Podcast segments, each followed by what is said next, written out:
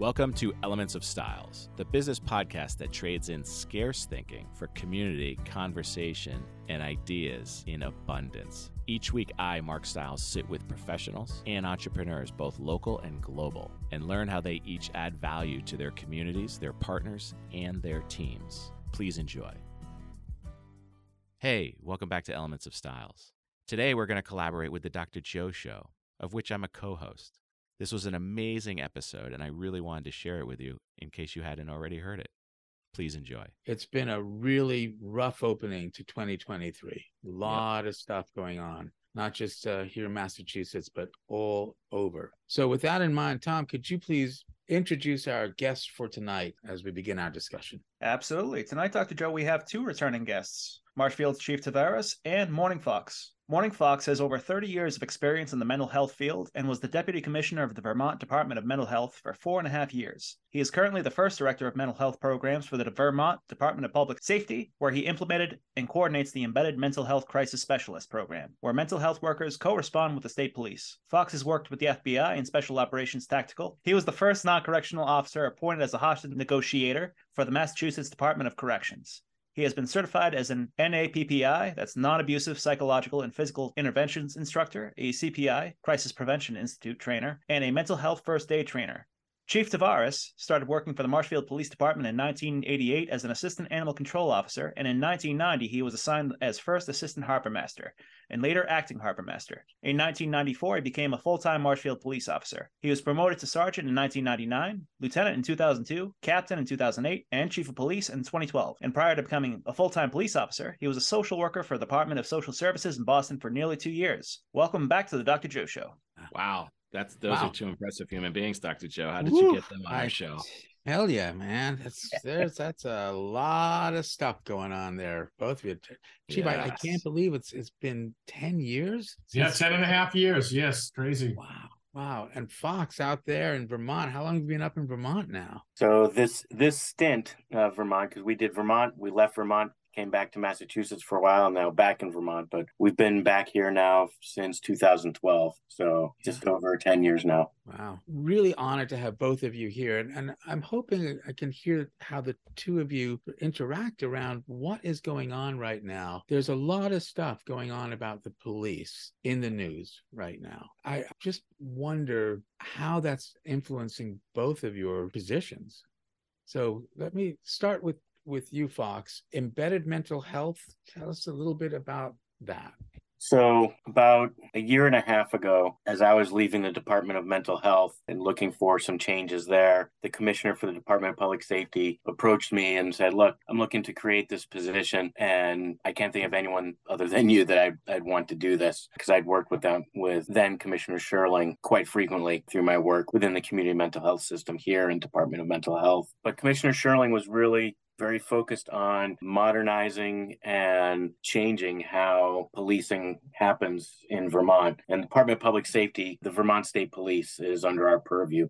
All the local municipal police departments are not part of, you know, underneath the commissioner. So he has kind of direct oversight and control of how the state police operates. And he wanted us to to be better adept at helping people manage crises and that law enforcement officers with some training that they received x number of years ago in the academy possibly with some you know continuing education along the way. But that's no substitute for people who make careers out of working in the mental health field or uh, people with lived experience and such. And so he tasked me with creating this program. And so in Vermont, we have 10 barracks that cover the entire state. And we now have nine out of the 10 barracks have at least one embedded uh, mental health crisis person uh, that works there. And, you know, it's, it's a start. It's, it's not a perfect, perfect system yet. You know, I've done, you know, so much research and just looking at all the, the various models that are out there you know you have the cahoots model from eugene oregon and you know the denver star program and myriads of others but it just seems to work for us right now at least having embedded folks within state police so that they can co-respond with troopers when someone's in crisis. And I try and stay away from describing it as a mental health crisis per se, just because we all experience crises. And if you start to throw labels and terms around, some people can be put off by it and create stigma, bias, etc. We all experience crisis and no one debates that. But if I say, oh, you're having a mental health crisis, that can be a barrier to someone wanting to kind of connect with someone. And so we really strove for and made sure that the people we are hiring for these positions, it didn't matter what letters they have after their name, you know, whether they have master's degree, PhD, bachelor's degree, license, all those kind of things. Because we're not looking to bill insurance companies. We just want to make sure we have people who are good with other people, who can connect, build a relationship quickly, and help problem solve through that. And by doing that, we can help prevent people from unnecessarily having to go to the emergency room waiting there, unnecessary things of that sort. And also, just how do we help provide them the resources and the supports that they need so that they can be safe and positive members of our society? You know, that's that's the ultimate goal. And so we really strove for looking for people who have what I call it you know, that can really just connect with people and really do that type of work. And so that's what we've done. The workforce issues that everyone is struggling with in every sector is hitting us as well. I would love to be able to sit here and say every barrack has has an embedded worker and you know we're working on two or three now, you know, et cetera. But it's actually just difficult at times trying to get folks to apply and yeah. and show up. So, Chief, does this resonate with you? What Fox is talking about? Uh, it certainly does, uh, and it's uh, it's a great idea, and it uh, it's on the cutting edge, and uh, eventually, I think uh, you'll see the whole country go that way. There's five particular areas that we, I believe, that we work with or work within to address people that are in crisis. The first one is we have an emergency number to the Children and Family Services and they will provide, uh, if available, an emergency response. They will come out to a scene uh, if we're at somebody's house. Uh, and somebody needs to uh, be uh, spoken to over the phone or in person, uh, they'll come out and do an emergency response. We also have the Plymouth County Outreach Program, and there's two parts to that. part A is for substance abuse, and part B is for anybody that has any type of mental health type issues. And they are do follow up with a mental health licensed mental health clinician along with a plainclothes police officer. We'll go to the house and do follow up work. But we also will do uh, proactive work and put people that are potentially um, at risk in for a referral, uh, where they'll be uh, reached out by a, a, licensed mental health clinician and uh, be given uh, treatment options. We just received a grant and we're in the process of um, sitting down and having meetings. I teamed up with the town of Norwell and uh, Duxbury, and um, you know, you know, a couple of the most recent uh, terrible things happened both in Marshfield and in Duxbury. But we've got a grant. It's about a hundred thousand dollars, and it should renew itself every single year. There'll be a, a full-time licensed mental health clinician stationed here at the Marshfield Police Department. They'll have an office. They'll work out of here, but uh, they'll also work in the communities of Norwell and in Duxbury. Uh, and then um, one of the last things, well, second to last, is we uh, believe in the One Mind campaign, according to the International Association of Chiefs of Police. And uh, that uh, involves training 100% of your department in mental health first aid and 20% of your offices, which we have already done in uh, crisis intervention training. So those offices are spread out amongst the uh, shifts that uh, we have here, and those crisis intervention trained officers, it's a 40, 40 hour training for each officer. They go on all calls when somebody's in crisis. And then lastly, we also have the ability to put somebody commonly known as the pink slip uh, under chapter 123 section 12 if somebody's a danger to themselves or to others through reason of mental illness uh, we can take them into you know custody not for criminal reasons and transport them to an emergency room where they can be examined by a physician. So there's that's basically the five main areas that we're working on right now. Uh, but i do see what mourning fox is uh, speaking of happening um, all across the country because it's desperately needed Chief, can, can I jump in here, Dr. Joe? And, and I'm not suggesting that you're a, a, mental health professional, but as chief of the department, can you give us a guesstimate of what percentage of events that your officers go to are either based on some form of mental health or substance abuse disorder? Well, you know, I, have always said that it's close to 90% of our calls for service are alcohol or drug related. And a lot of these a lot of people that are in crisis are self-medicating. Right. And it just it's led to other things.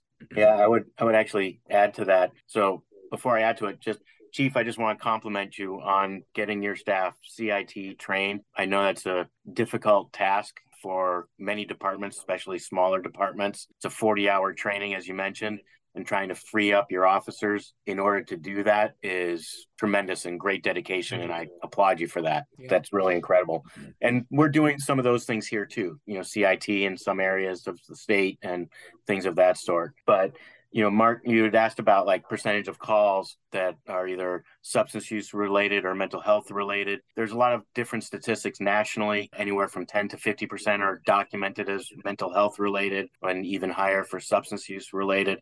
The way I look at it, though, is that it's like like the chief said, like 90% of the calls have one or the other involved. And even when they don't, it's there. I talk about having our embedded folks, they go out to motor vehicle accidents, you know, not calls that are just suicidal person or someone acting in a bizarre fashion or an intoxicated individual. Those they'll go with troopers to a to a motor vehicle accident because if you've ever been in a serious car accident, that's really stressful. That's right. very traumatizing. And then you have the issues of if it's a really severe accident, maybe there's a death involved. You have the survivors who may be having survivor guilt and uh, you know any of those other things. You know, people listen to scanners, and so you have family members showing up on scenes, and you know things of that sort. And so the embedded workers can help manage on scene, but also provide some of that support to some of those individuals in that moment that can get them connected with other supports, so that a week or two down the line that's not a person that's showing up in your local emergency room because they're having thoughts of suicide because of survivor guilt or they can't sleep and intrusive nightmares and you know that kind of stuff. And so even though it's not documented as mental health they all are there. Right. I mean i mean i think if you're getting the police involved there's the potential of it being pretty traumatic. And you had mentioned something that I picked up on because it's something that we've mentioned a bunch on the Dr. Joe show. It's um, the lack of mental health helpers and the barrier of entry and the amount of degrees and all of this that one must get in order to to be part of that community. But I heard you say something and it's resonating with me is that the the folks that could be embedded in these police departments don't necessarily need to have the acronyms after their name and the degrees, the certifications, because we're not requesting reimbursement from an insurance company. So who can apply to do this and what what would it take and what are the qualifications and the training associated sure. with that? when we developed this, there was a group of folks who came together to develop the job specifications, the job description, you know, onboarding, all of those kind of things. And with input from the advocate community, people with lived experience, people who would describe themselves maybe as a you know psychiatric survivors, things of that sort. And we wanted to make sure that the individuals in these positions that we try to lower as many of the potential barriers as possible to them being able to connect with individuals because if you're in a crisis and, a, and an officer or a trooper shows up, there's a barrier to people wanting to be honest and open because they're afraid of being taken into custody, whether it be for illegal actions or for protective custody, similar to a licensed professional that could do, you know, as, as Chief mentioned, you know, do a pink paper or Section 12 or something of that sort. Again, that's a barrier to wanting to actually connect with someone and say, sure, I'll be open and honest with you about how I'm feeling for fear of you could lose your civil liberties because people are concerned for your safety. And so what we looked at was we wanted individuals who could just connect with people. And so we have of the of the 10 folks that we have hired right now that are doing this work, we have everything from people with no college education and like pastoral counseling on up to master's degrees with licenses. The ultimate piece that we're looking for when we do the job interviews and such is it's the person who can meet you where you're at, treat you with respect, and build that rapport. Because in the end, the ultimate goal of any of these positions, of any of this work, is we're really trying to influence someone's behavior. You know, if they're in a crisis that it's come to the attention of law enforcement, clearly their behavior is causing concerns for people whether it's for their own safety others etc and so we're looking to influence that behavior so that they can remain in the community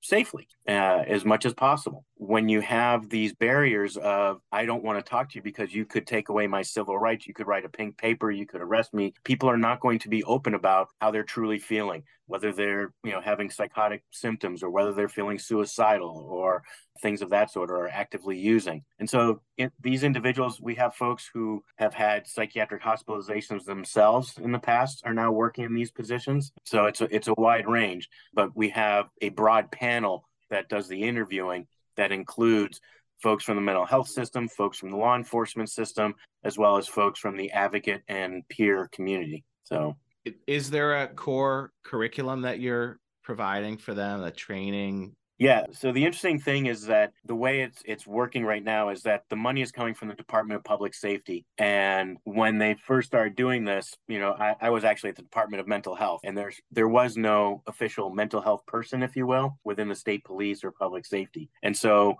we wanted to make sure these people had access to good clinical supervision and training. So actually what we do is the Department of Public Safety grants out the money to each community mental health center uh, throughout the state. They then advertise, hire, and these people are hired separately. They're not state employees working for us. They're working for the individual community mental health center where they ah. receive clinical supervision, some training with other other clinicians. Then they receive added training, an added, you know, couple of days of training with us specific to these positions, learning some law enforcement things, you know, as far as like, you know, scene safety, implicit bias, you know, fair and impartial policing, you know, and getting exposed and understanding some of these other pieces of law enforcement that they wouldn't get just kind of from the mental health side. And then we have ongoing trainings every other month with them we do intensive trainings role plays etc and we really set it up so that they have a lot of supports to make sure that this is successful. So they receive their clinical supervision from their community mental health center. I set up for them to do group supervision together with myself. And then they also have peer supervision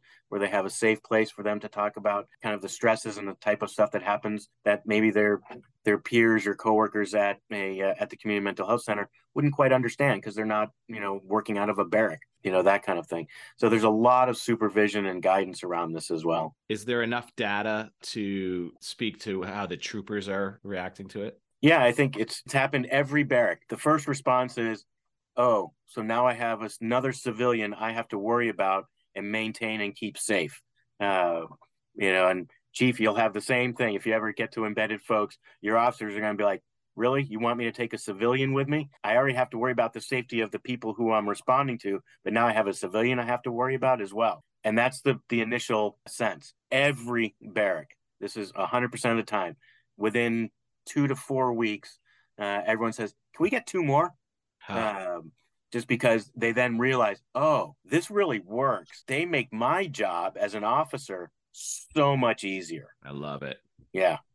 I love that. So, Chief, uh, is there a way for an actual officer to also communicate that sense of trust and safety? Well, yeah, uh, through the training, the uh, the CIT uh, officers that are uh, you know on on staff at the time. What is CIT? What is CIT actually? The it's the crisis intervention teams. Okay. So, so uh, that's part of the One Mind campaign through the International Association of Chiefs of Police is that you have 100% of your staff uh, trained in mental health first aid and 20% trained as CIT, crisis intervention uh, team members. So they could do that as well. But this grant that we got with the social, the licensed mental health care provider that will be working here, uh, will be going on ride-alongs. They will be embedded. That will be happening in Marshfield, uh, in uh, Norwell, and in Duxbury. Yeah, I, I think that's great. But does it does it beg the question, which is, you know, there's this whole idea of police reform. My phrase is police rethink. Instead of reforming police, let's rethink police. And I I think that there's a, a, movement towards that because we just saw something where some police hurt another person and killed them. I can't believe that's in the, the training manual of of a policeman. so my, my take on that is is this is that I'll always advocate for better training, better policies and procedures, better laws.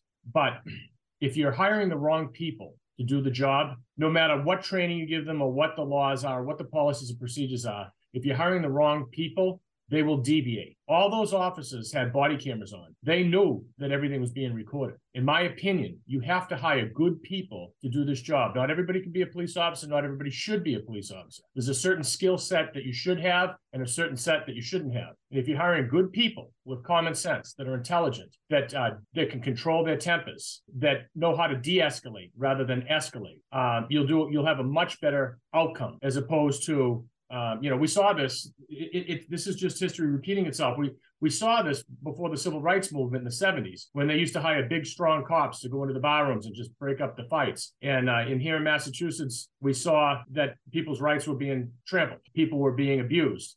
So the need for an educated officer uh, was there. So that's why they started the Quinn Bill, where it was an educational incentive for an officer to earn an extra 10%, 20%, or 25% of their base salary if they earn an associate, bachelor's, or master's degree.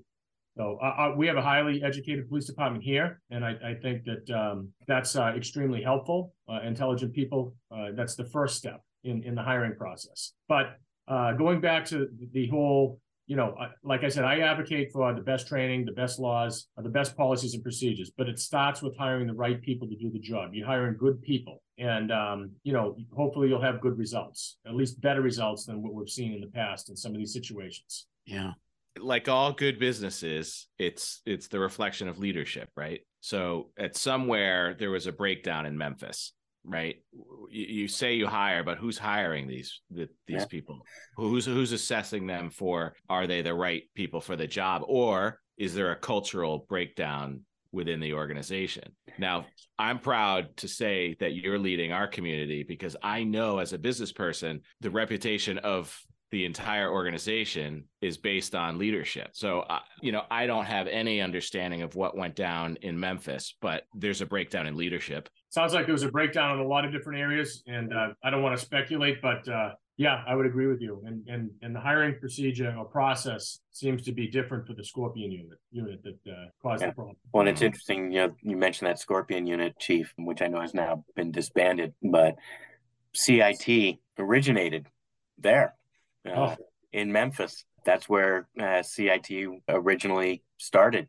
Wow. And so that boggles me just one extra level that the home of CIT, which is this great model, is is interesting. That it seems like it's just if if you're in CIT, great, but if not, then it's you know neither do the two connect or something. I you know how that breakdown happened is beyond me. All on camera. Right. Oh yeah all on camera. Was this a rogue organization or was this a known like special ops division within the police department? If anyone knows, it's it's my understanding that it, it was a specialized uh, group of people uh, that were put together as an anti-crime uh, task force. So it was not a, a, rogue group of people. They were specialized, and then they were, their assignment was uh, an anti-crime task force. Huh. And they commit crimes.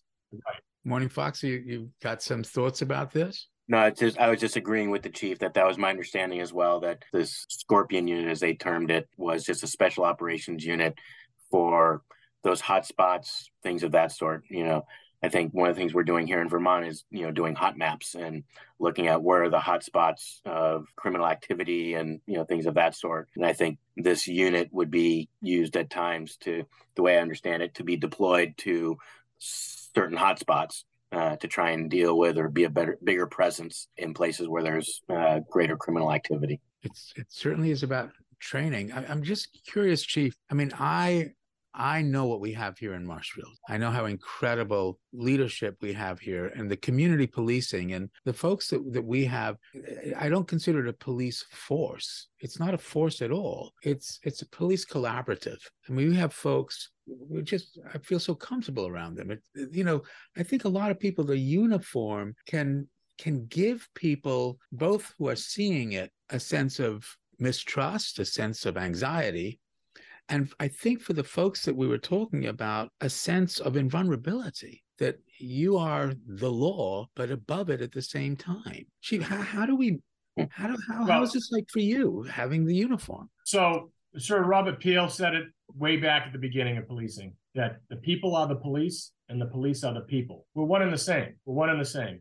And the police aren't above the law, you know, and we should be held to a higher standard. And, you know, the spotlight is on us now. And, uh, unfortunately, I, I think that uh, recruitment and retention is going to be continue to be a problem, and that it'll be something that turns away intelligent people with common sense that we would like to have um, so I'm just I'm, I'm hopeful that you know this was a, a, noble profession that people took pride in. I'd like to get that back, and uh, when we do get that back, hopefully we'll have uh, more people interested in the job because right now it's not as desirable as it was in the past. It's a very difficult job because yeah. of the perception that other people have of it. Because of the perception, because of being under the microscope, the spotlight always being shined on you, the uh, ability to not only lose um, your house and your job, but potentially your life. Mm. Um, you know, there's a lot of hazards. There's a lot of negatives to the job. Besides, you know, working weekends, nights, and holidays, and missing, you know, your kids' sporting events and and, and all those other things.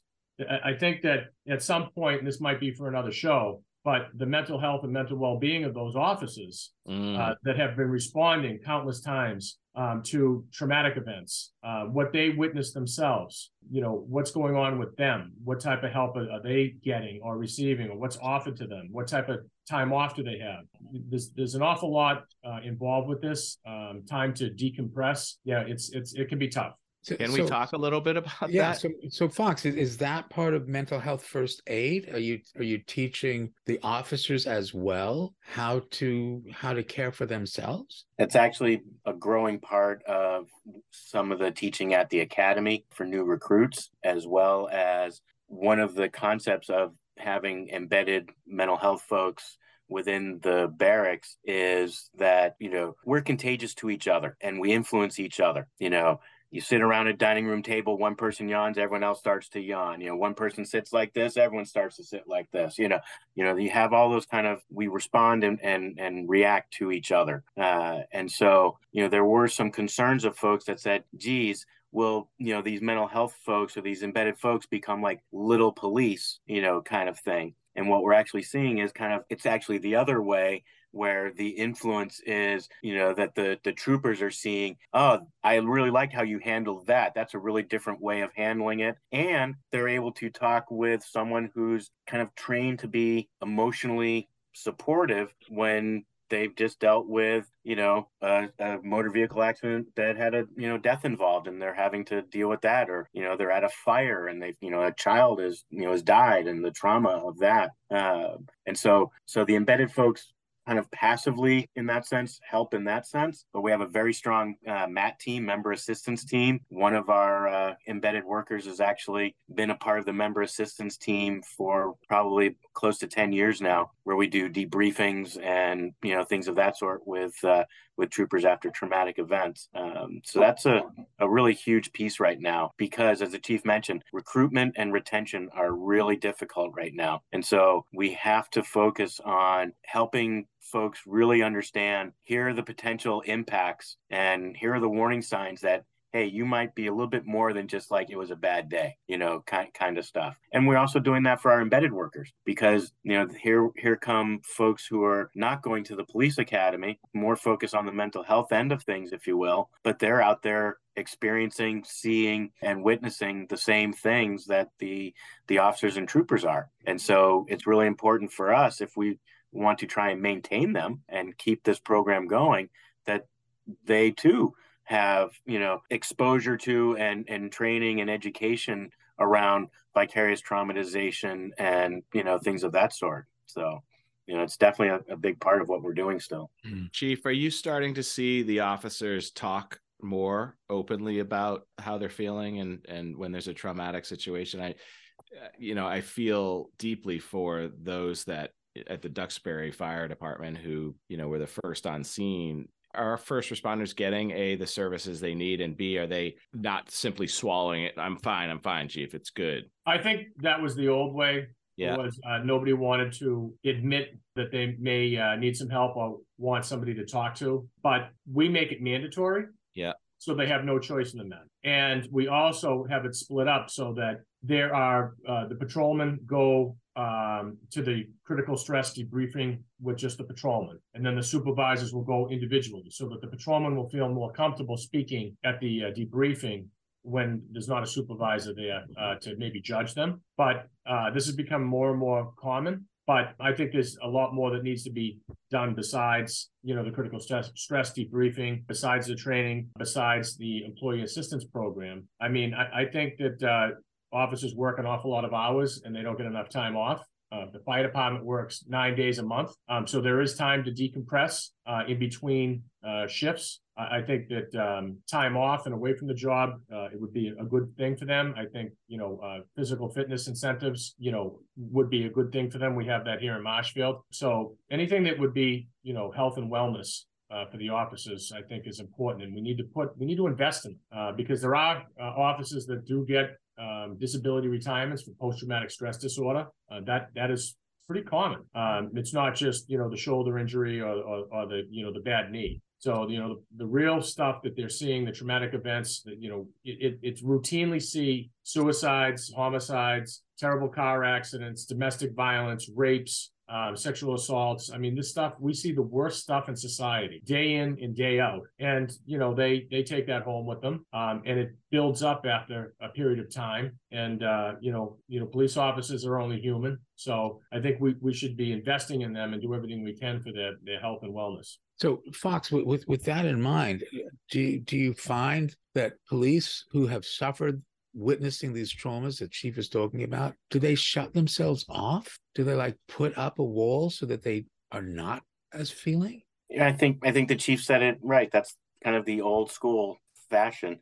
You know, I think as we're seeing new recruits come in, what I love seeing is seeing the, you know, the colonel from the state police coming to the academy and addressing each class and talking about how, yeah, if you're not doing okay, you need to say something. You know, if you think one of your partners is not doing okay, you need to say something. You know, the you know, the you know, see something, say something, do something isn't just about like what people are doing out there that are bad. It's it's also like keep tabs on your brothers and your sisters uh, and what's going on, and that this isn't a closed shop. This isn't a you know kind of thing where oh you you you're you're struggling or you need help from a, a, counselor or something of that sort you're less than. That's that's really not seen that way anymore.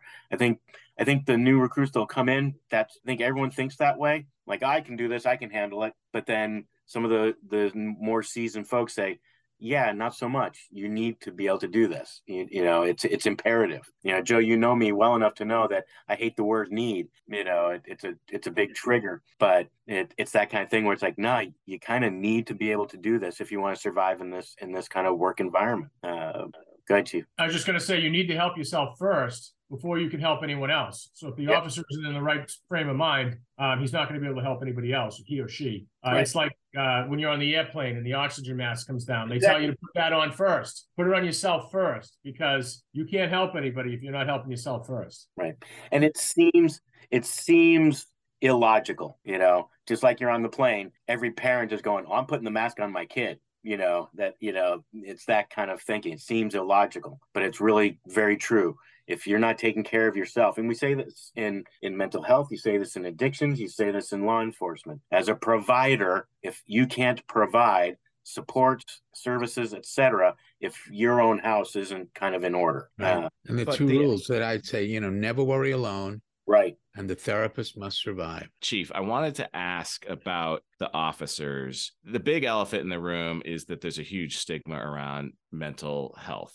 COVID opened up the dialogue wide open, opened the door for people to talk, which gives other people the ability to talk, which gives other people the ability to talk. And it becomes a wonderful contagion where people are feeling a lot better about it. But in policing, is is there a well, I don't want to say this because they're gonna write it down and they're gonna put it in my file. Is there that? Well, yeah, you, you got to remember that the people that you know the majority of people that go into policing are type A strong personalities, alpha type people, and uh, they don't want to uh, admit to any type of a weakness, uh, you know, especially amongst their peers or, to their bosses. So, uh, yeah, I think they're, um, you know, that's a, the stigma needs to be shaken because what's happening is police officers are repeatedly going to traumatic events. Uh, they're working um, terrible hours uh, long hours. They're dealing with irate people, and this just continues to build up. That's not the type of police officer that you want responding to your house. You want somebody that's calm, that can de-escalate and, and handle the situation. But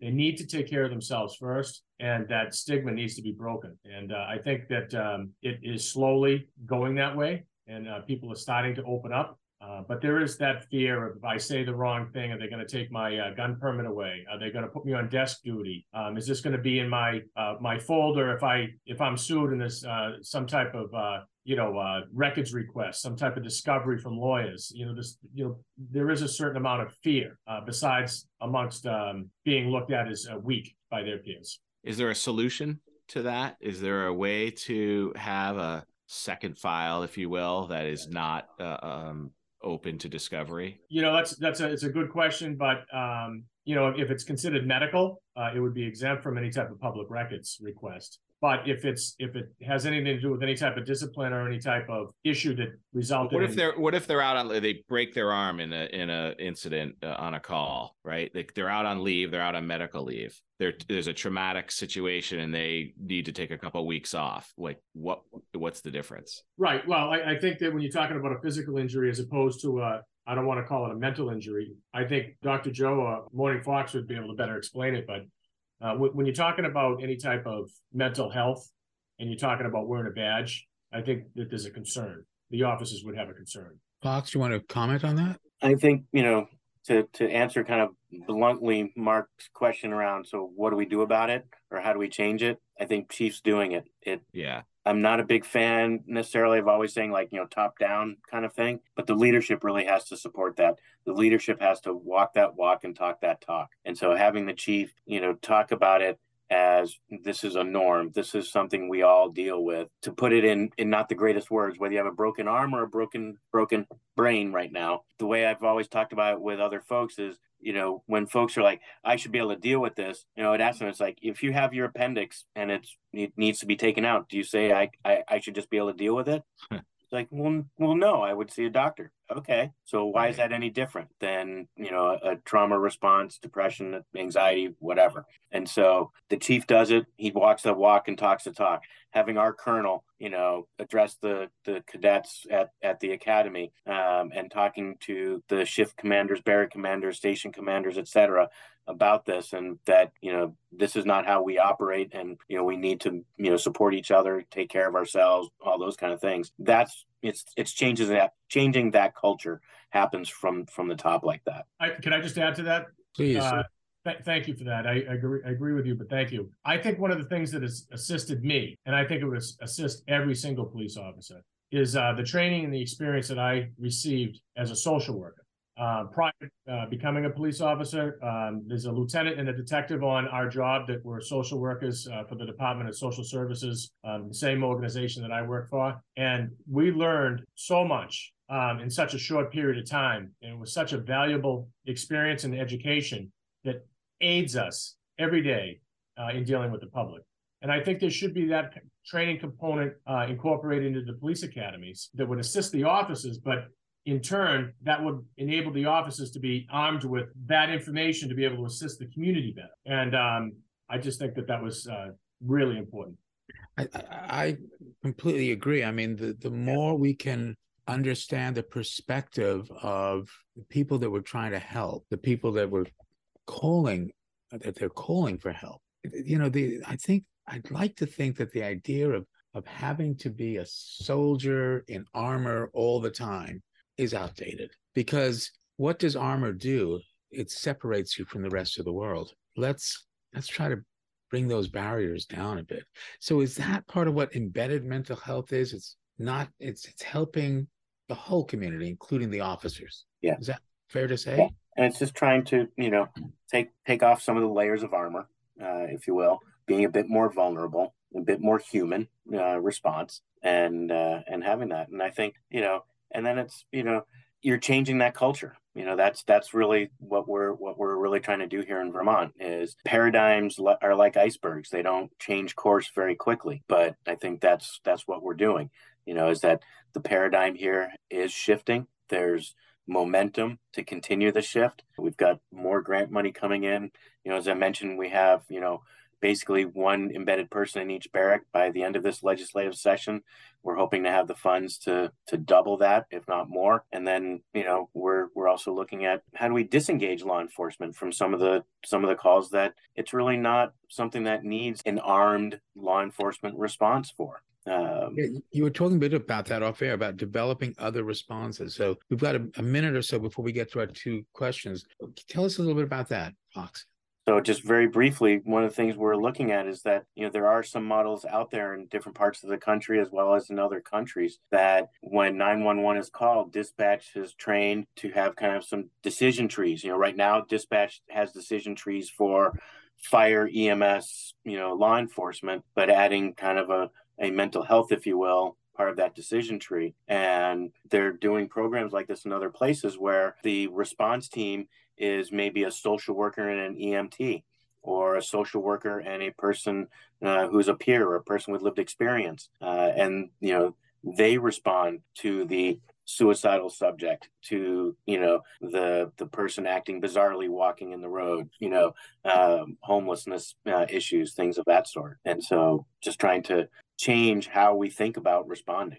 Is the yeah. is the future model a, a merger almost or a joint venture between policing and mental health departments? Because one of the things I was thinking about as we were talking is that comfort, that ability to talk to the non-police officer. There's no Miranda warning there, right? They, what they say, they may not be incriminated, right? If you have those separate departments. Yeah, I mean, I, I, see, I see stuff like that. There's, it's happening in other states already, and I think that's a direction that that we're moving towards. You know, it's if it's non-criminal activity and it's more about the community caretaking aspect yeah. of law enforcement, then the the questions looking at that what are the criteria that we need you know an, an, armed law enforcement response for the community caretaking aspects?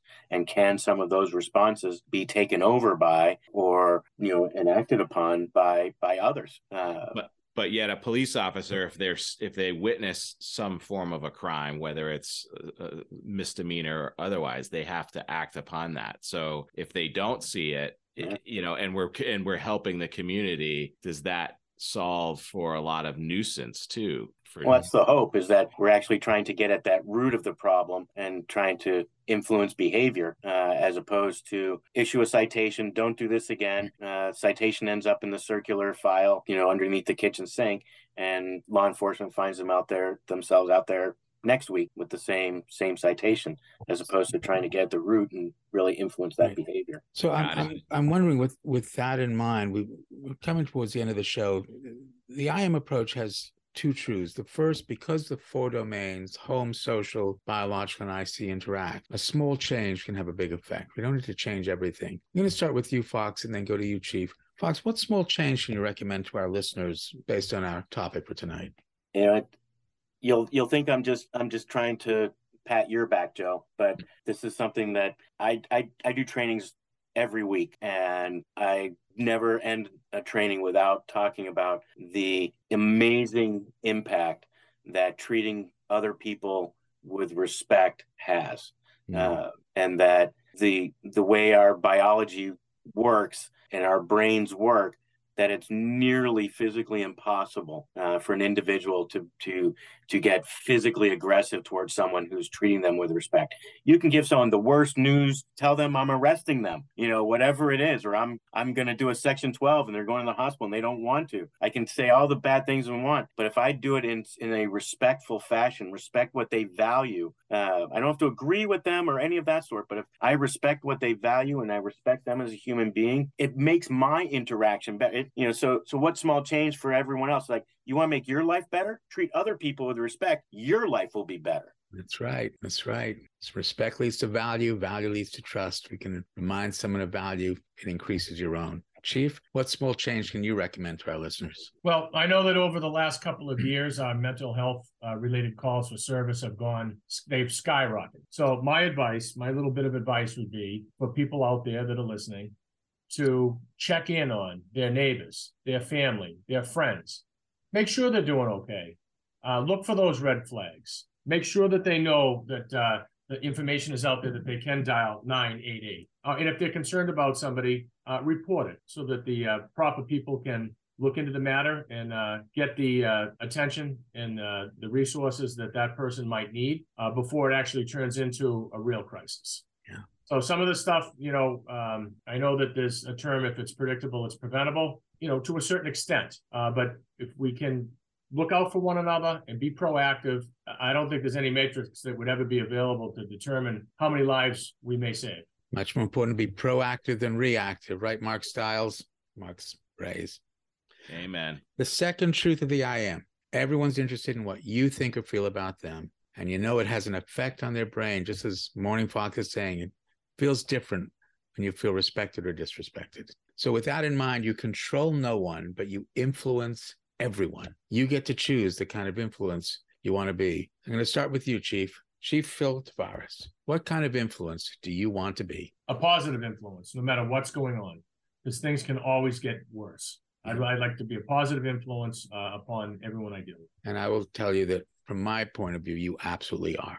Thank you. Mourning Fox, you control no one, you influence everyone. You get to choose the kind of influence you want to be. Mourning Fox, who's creating this program up there in Vermont. What kind of influence do you want to be? I hope that when people interact with me, the the end result, the influence that I have on them is that they think critically, continue to think critically. Even going on like what the chief was talking about, you know 988 911 see some someone struggling think critically you know is this is this a safety issue? Is this something that you know can i be helpful here or is this above my stuff and i need to bring in someone else? Should i bring in mental health for this? Should i bring in law enforcement for this? Think critically of it and not just be reactive you know. I think I think people we, we we get too reactive. We're in our in our bubbles in our lives. Something happens, corner of our eye. Oh my gosh, and we react as opposed to take that step, breathe, think about it, and then let's decide what to do. My phrase with that, I agree, is is much more important to be reflective than reflexive, and of course, keep it frontal. Don't go limbic. Exactly. Folks, thanks so much for this really fantastic discussion on rethinking policing here in the United States. Much appreciated, guys. You're very welcome. See you soon. Thank Well, you. We'll see you all next week on the Dr. Joe Show. Hey, thanks for joining us today. If you enjoyed the show, be sure to subscribe on your platform of choice for a new episode each week and share this with everyone and anyone. If you have any questions or comments or have an idea for another guest, feel free to shoot me an email at mstiles at stiles-law.com. That's M S T I L E S at stiles-law.com. And if you are a real estate professional, be sure to check us out on our private exclusive Facebook page, The Real Estate School at 892, for content and Massachusetts continuing education opportunities. Be well, folks. Today's episode is sponsored by Securititle. Securititle helps Massachusetts real estate attorneys, real estate agents, loan professionals, buyers, and sellers with all of their title, settlement, and escrow needs. Securititle, S E C U R I T I T L E dot com, where security and title come together. This podcast is being provided for informational purposes only. The podcast is not a comprehensive overview of the subject and is not intended to provide legal or financial advice or an endorsement of any product or business. The views expressed by podcast guests are their own, and their appearance on the podcast does not imply any endorsement of them or any entity they represent. Please seek legal, financial, or tax advice before taking any action on the matters or products discussed herein.